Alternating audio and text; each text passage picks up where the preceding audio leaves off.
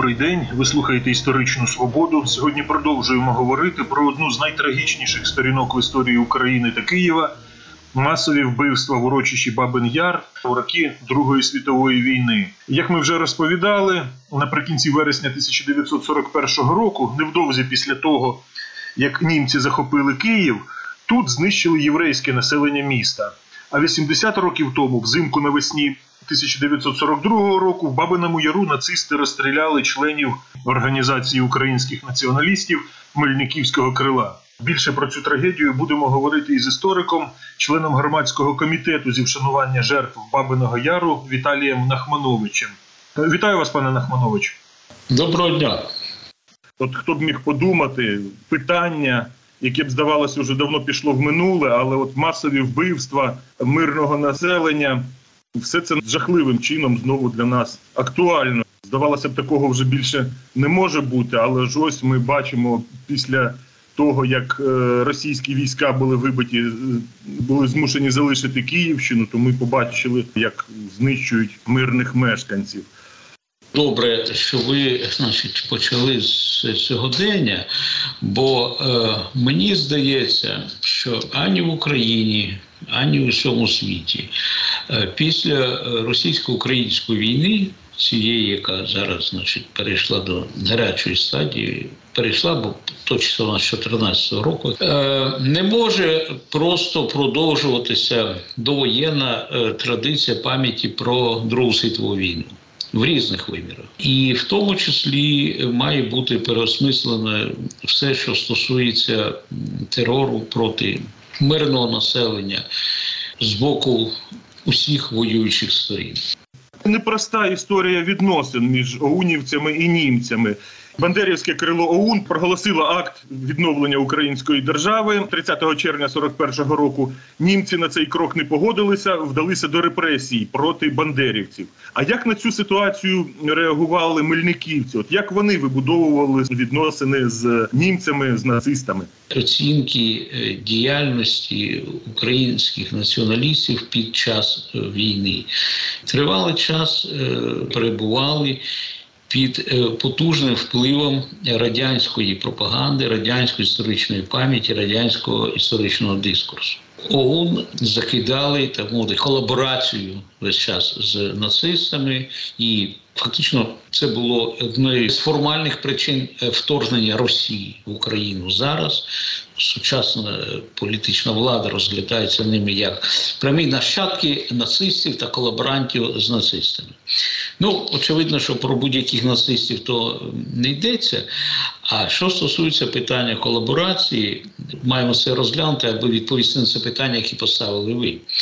Е, то тут треба розуміти, значить, чим е, відрізняється ситуація в Україні станом на 41 скажімо, рік від ситуації, ну скажімо, у Франції станом на 40 рік. Е, Франція була в 40-му році незалежною країною, в яку вторилася Німеччина і окупувала частину Франції, і там встановила свій прямий значить, окупаційний режим у північній Франції. В південній Франції був створений союзний до німців, так званий режим Віші. Курорт Віші став столицею значить, цієї французької держави. І очевидно, е, значить, люди, які очолили цю державу, і президент е, Петен, і прем'єр-міністр Лаваль. Очевидно, їх можна розглядати як е, колаборантів, бо фактично вони ну, майже все робили в руслі настанов Німеччини. Інша ситуація в Україні.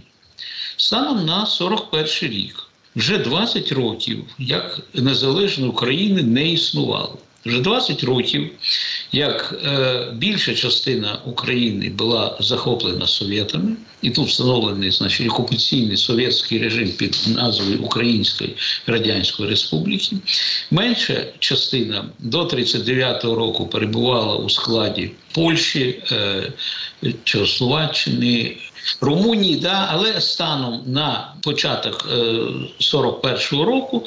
Тільки у складі Угорщини залишалось Закарпаття після розподілу Чехословаччини. Все решта знов таки було включено до складу Радянського Союзу. Ніякої незалежної України не існувало. Українська СРСР це була навіть не маріонеткова держава, як якісь там союзники і Німеччини, скажімо, Словаччині, а це просто була адміністративна частина радянського союзу. І для тих, хто прагнув відновлення незалежності України, існувало декілька варіантів. Або вони могли сподіватися на те, що з якогось дива Радянський Союз після перемоги в війні створить незалежну Україну. Гадаю, на це не сподівався ніхто. Або можна було сподіватися на те, що таку незалежну Україну створять німці, або сподіватися на те, що війна виснажить і німців, і совєти, і в цій ситуації просто виникне, так би мовити, незалежна Україна, тобто Україна отримає можливість створити свою державу. От таке було е, коло можливостей. Українські націоналісти, як е, стара ОУН очолювана полковником Мельником, так і революційна ОУН очолювана Степаном Бандерою, е, так чи так е, вважали, що треба значить, скористатися нагодою і у певній співпраці з Німеччиною спробувати відновити українську незалежну державу. Чи це була колаборація? Очевидно, що це не була колаборація. Колаборацією була е, поведінка людей, які прямо працювали на нацистський режим. Це можна розглядати як колаборацію.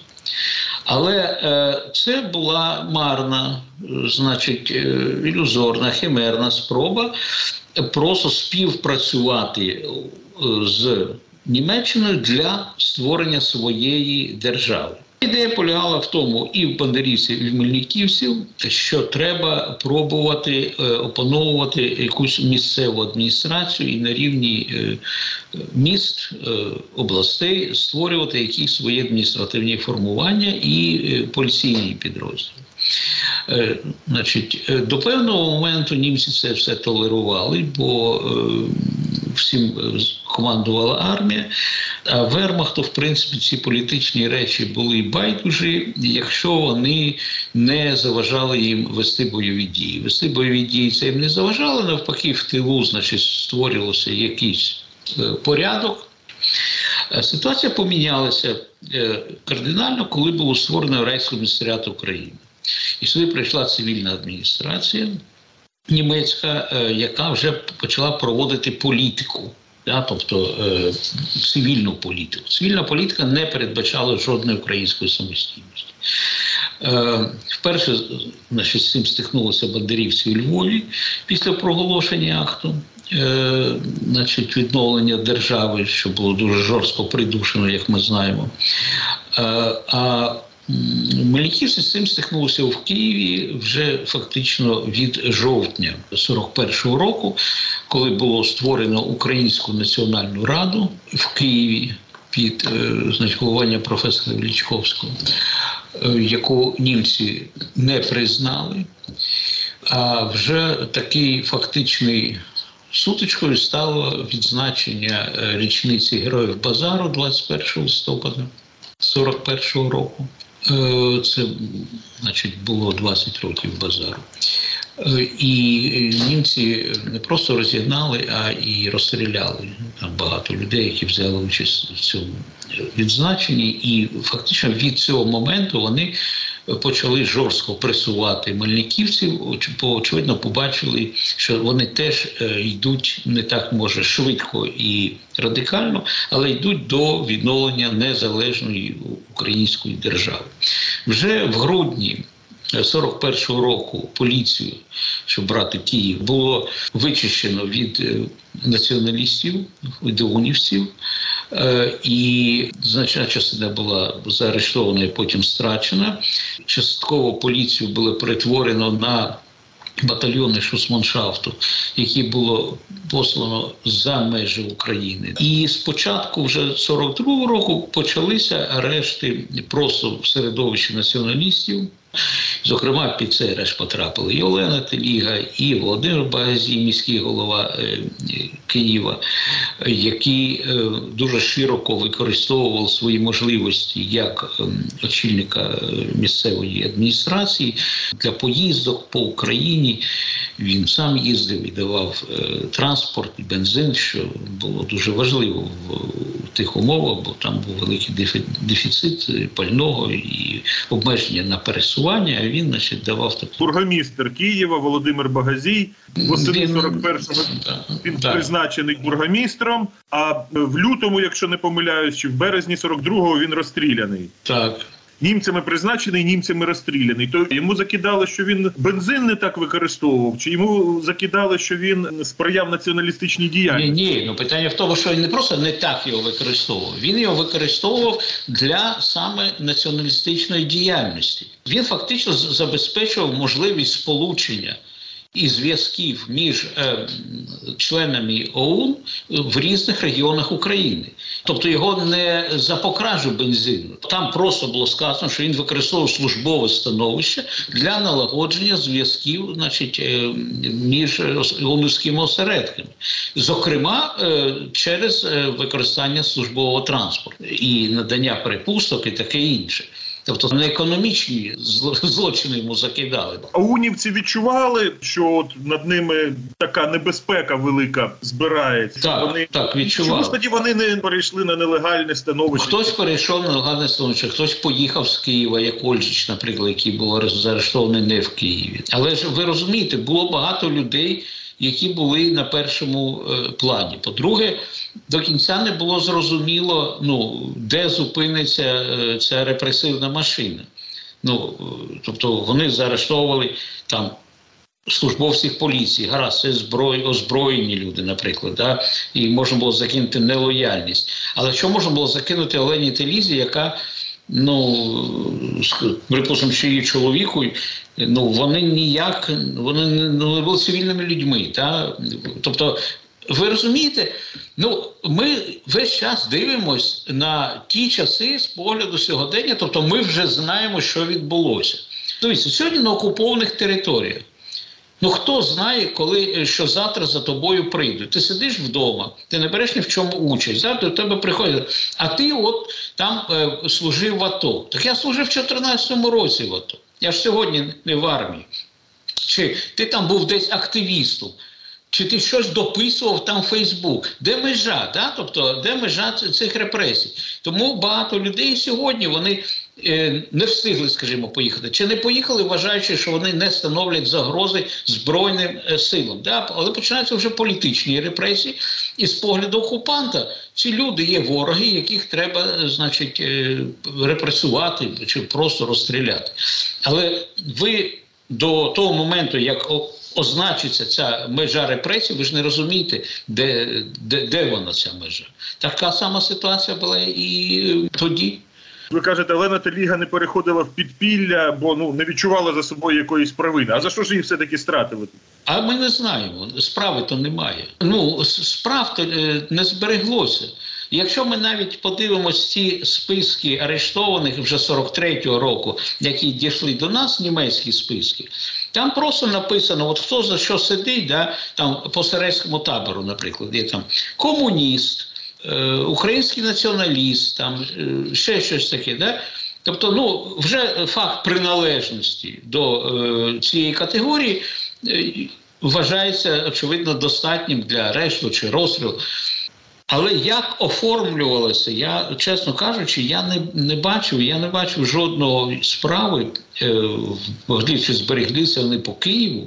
От як людей заарештовували, що їм інкримінували, і як виносився цей вирок. Ми таких документів не, не, не маємо, ніколи не бачили. Тому е, тут як ця процедура відбувалася, наскільки воно було хоч наче схоже на якусь правову значить, систему, я не знаю. Чи відомо, хто саме з німецького боку виступив з ініціативою репресій проти київського осередку мельниківців? І що саме стало тим поворотним моментом, після якого нацисти вирішили більше не терпіти їхньої діяльності? Була, е, значить, служба поліції безпеки ЄСД е, Генерального округу Київ всіма репресіями і всією безпековою системою в місті опікувалася вона. І підпорядковувалася і так звана українська допоміжна поліція, і е, до, до її складу входила і загальна німецька поліція. Да? Але от поліція безпеки ЄСД це була така парасолькова організація, е, яка е, значить займалася всіми цими питаннями в межах е, генерального округу. Щодо унівців, значить, знов таки була концептуальна колізія. Політичне керівництво Німеччини в особі Гітлера, в особі призначеного райського місарята Коха, було чітко налаштовано на те, що Україна має стати е, фактично частиною Райху. Да? Так, до, до певного моменту воно було в складі окупованих східних територій, так званих, але в принципі мало війти до складу Райху. Ну просто треба розуміти, що е, Райх був побудований не як сучасна така унітарна е, е, чи федеративна держава, да?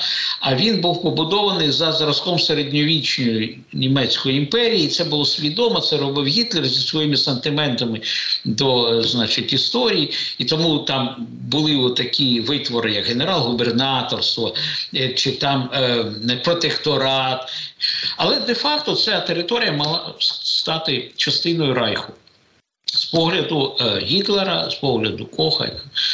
Іншу позицію е, пропагував Розенберг, міністр окупованих східних територій. Він якраз пропонував створення на е, колишніх землях Радянського Союзу незалежних держав, союзних е, Німеччини. Причому він це пропагував е, прямо до самого кінця війни, але він програв, його ніхто не послухав, і лінія була на е, значить, е, повну позбавлення будь-якої незалежності е, України.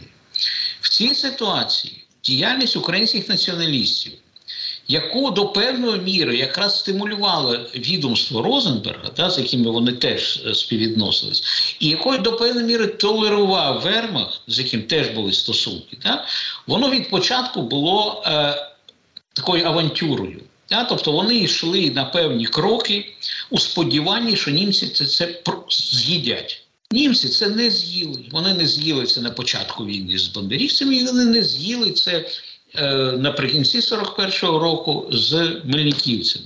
Переламним моментом для київських націоналістів було включення Києва до складу Райського місаріату України. Оце був е, концептуально переламний момент, коли сюди прийшла цивільна влада, яка чітко мала настанову жодної самостійності. Е, З боку націоналістів це очевидно створення, урочисте створення проголошення Української національної ради в Києві. Це було зроблено урочисто в Андріївській церкві під конвоєм Куреня, який між іншим формально був е, частиною допоміжної поліції Києва. Значить, тобто, це була така демонстрація. Хоча Унрада не проголошувала себе урядом, вони не проголошували відновлення держави, але ну все було очевидно. Вони виступають від імені українського народу, то й включені були поважні люди. Скільки унівців було знищено від кінця 41-го і в 42-му році? Значить, у нас немає такої е, точної цифри. Значить, по-перше, в Києві, крім Мельниківців, були і бандерівці. Значить, є е, цифра, е, яка е, наведена е, одним із дослідників е, з ОУН на еміграції, що в Києві було розстріляно 621 унівця. Списки він не наводить, джерел не наводить. Це дуже значить, короткі такі, така замітка, просто про чисельність жертв е, мельниківців під час війни в Україні. Е, що стосується е, бандерівців, то декілька десятків, там 30, 40, 50, теж ми можемо оцінювати кількість розстріляних. До певної міри це може бути підтверджено якимись німецькими, теж за- узагальненими зведеннями. Але очевидно, що про поіменний список. Цих людей нам не йдеться, тим більше, що там були спроби встановити хоча б частину загиблих. Нещодавно з'явилися дослідження, що ті, кого вважали розселеними в Києві, насправді в Києві розселені не були. Ну, це такий процес, який очевидно ніколи не завершиться. Е, Так само, як ніколи ми не дізнаємося е, всіх єврейських жертв Бабиного Яру. Ніхто не опікувався цим під час війни чи одразу після війни. Тому очевидно, що от ми маємо ці цифри, але наповнити їх прізвищами, я гадаю, ми не зможемо ніколи. Дякую. Це була історична свобода з істориком Віталієм Нахмановичем. Ми говорили про трагедію Бабиного Яру. Передачу провів Дмитро Шурхало. На все добре.